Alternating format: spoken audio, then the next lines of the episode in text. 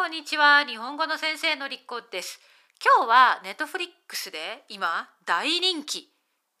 もう見た人も多いかもしれません。私のおすすめの番組オールドイナフ日本語のタイトルは初めてのお使いについて話していきます。皆さんもう見ました？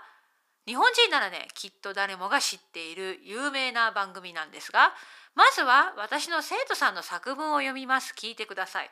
この生徒さんは私の春のライティングチャレンジに参加してくれた生徒さん。東京に住んでいて彼も最近初めてのお使いを見たんですね。それでは読みます。最近妻が残業している間私は子供の世話をしていました。子供はテレビを見たがっていました。私は普段見せる機関車トーマスの代わりに初めてのお使いを選んでみました。その時まで聞いたことがありましたが実際に見たことがありませんでした。見てみると面白かったです。タイトルにあるようにこのリアリティ番組の内容は小さい子供の初めてのお使いです。例えば4歳くらいの女の子は一人でコンビニに行って牛乳を買わなければいけないです。カメラマンは彼女をつけ回します。息子は意外にもその番組に興味を持ちました。私にはちょっと日本語の練習になったので一石二鳥でした。その時以来私が一人でお使いしたらこの番組を考えます。日本語が下手な外国人と小さい子供には共通点があります。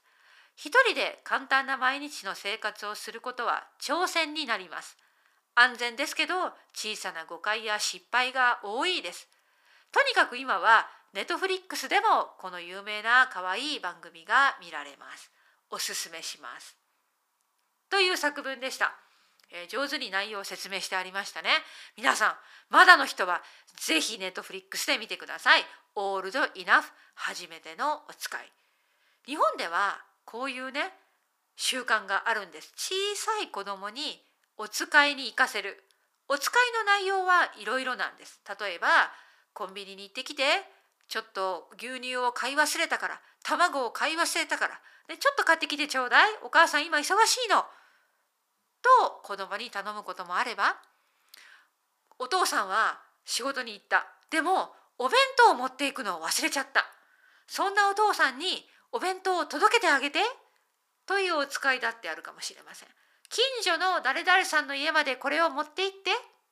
というお使いだってあります。私も実際子供の時にそういう経験、まあ、お使いをさせられましたはい全然嫌じゃなかったですねうん本当にお母さんもお父さんも、ね、ちょっと飲み物買ってきてちょっと近所のどこどこさんのおばさんにこれを渡してきてよくありました。はい。でねこの番組とても人気な理由があります。まあネットフリックスで人気になった理由があります。一つは短いシリーズなんですね。一つのエピソードが10分以内で見やすいです。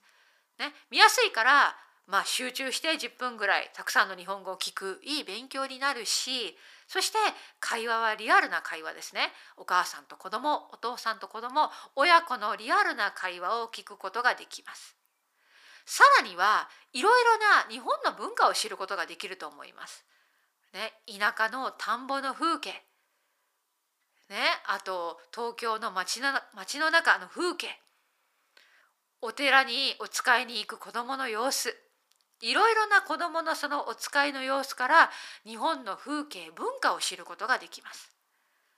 まあこの初めてのお使いが話題になった時に、まあ、ある国では、まあ、ある親、ね、海外に住んでいる日本人じゃない親の中にはこんな小さい子供を一人でお使いに行かせるなんてダメじゃないか危ないじゃないかという批判の声もあったそうです。まあ、その批判の気持ちも分かります危ない国だってありますよね治安が悪い変な人がいる変態がいる交通が危ない車のね通りあの車がたくさん通って激しい通りはね危ないそんな意見はもちろんあります。ね、でも一人でお使いに行く小さい子供が何かまあ、一人で出かけるっていうのは日本ではまだまだよくある話だと思うんですね。皆さん覚えていますか？私はシーズン1のエピソードで私自身の経験について話しました。私は子供の時ね小学生の時です。えー、7歳8歳9歳の頃夏休み一人で田舎のおばあちゃん家に電車で旅行に行っていました乗り継ぎがある電車の旅。片道2時間ぐらい？私と妹で2人だけで旅行する。そんな経験私はよく子供の時やっていました。そしてこれもシーズン1のあるエピソードで話しましたが可愛い子には旅をさせろということわざもあります。そうなんです。親は過保護になりがちですね。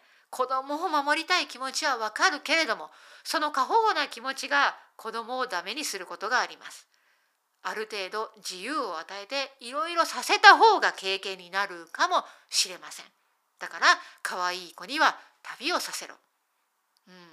まあ私は自分自身子供がいないので、ね、この子育ての気持ち親がこう思う気持ちなかなか理解できないけれどもでもさ過保護って良くないと思うんですね。本当に。例えば親がいいと思って子供のためにしたこと。ね、あとは親がいいと思って子供にアドバイスすること、ね、子供にこれをしなさい。こういう道がいいよ。これをしなさいっていうことが子供にとってベストだとは限りませんよね。はい、なのでこの初めてのお使いを見て皆さんいろいろ感じることがあると思います。もし見た人これから見る人、まあ、見た後で是非感想を私にシェアしてほしいと思いますえ。それではさっきの生徒さんの作文に戻るんですがもう一つコメントを言わせてください。この生徒さんの作文の中でもう一度その部分を読みますが日本語が下手な外国人と小さい子供には共通点があります。一人で簡単な毎日の生活をすることは挑戦になります。安全ですけど小さな誤解や失敗が多いです。という部分私はとても共感できました。私も外国に住んでいる英語が下手な外国人です。本当に時々今でも小さな誤解とか失敗あります。あります。あの先日話したように2月入院していた時には看護師さんと私との間でたくさんなたくさんの誤解がありました。本当に私もこの小さい子供のアドベンチャー冒険みたいな感じハラハラドキドキ失敗もある誤解もある私の日常生活外国人として、ね、イギリスに住んでいる私の日常生活の一部だなと思ってこの生徒さんの作文の内容とても共感ができました。はいそれでは今日は私が本当におすすめのネットフリックスの番組「初めてのお使い」について話してみました。皆さん本当に見てみてください。それではまたね。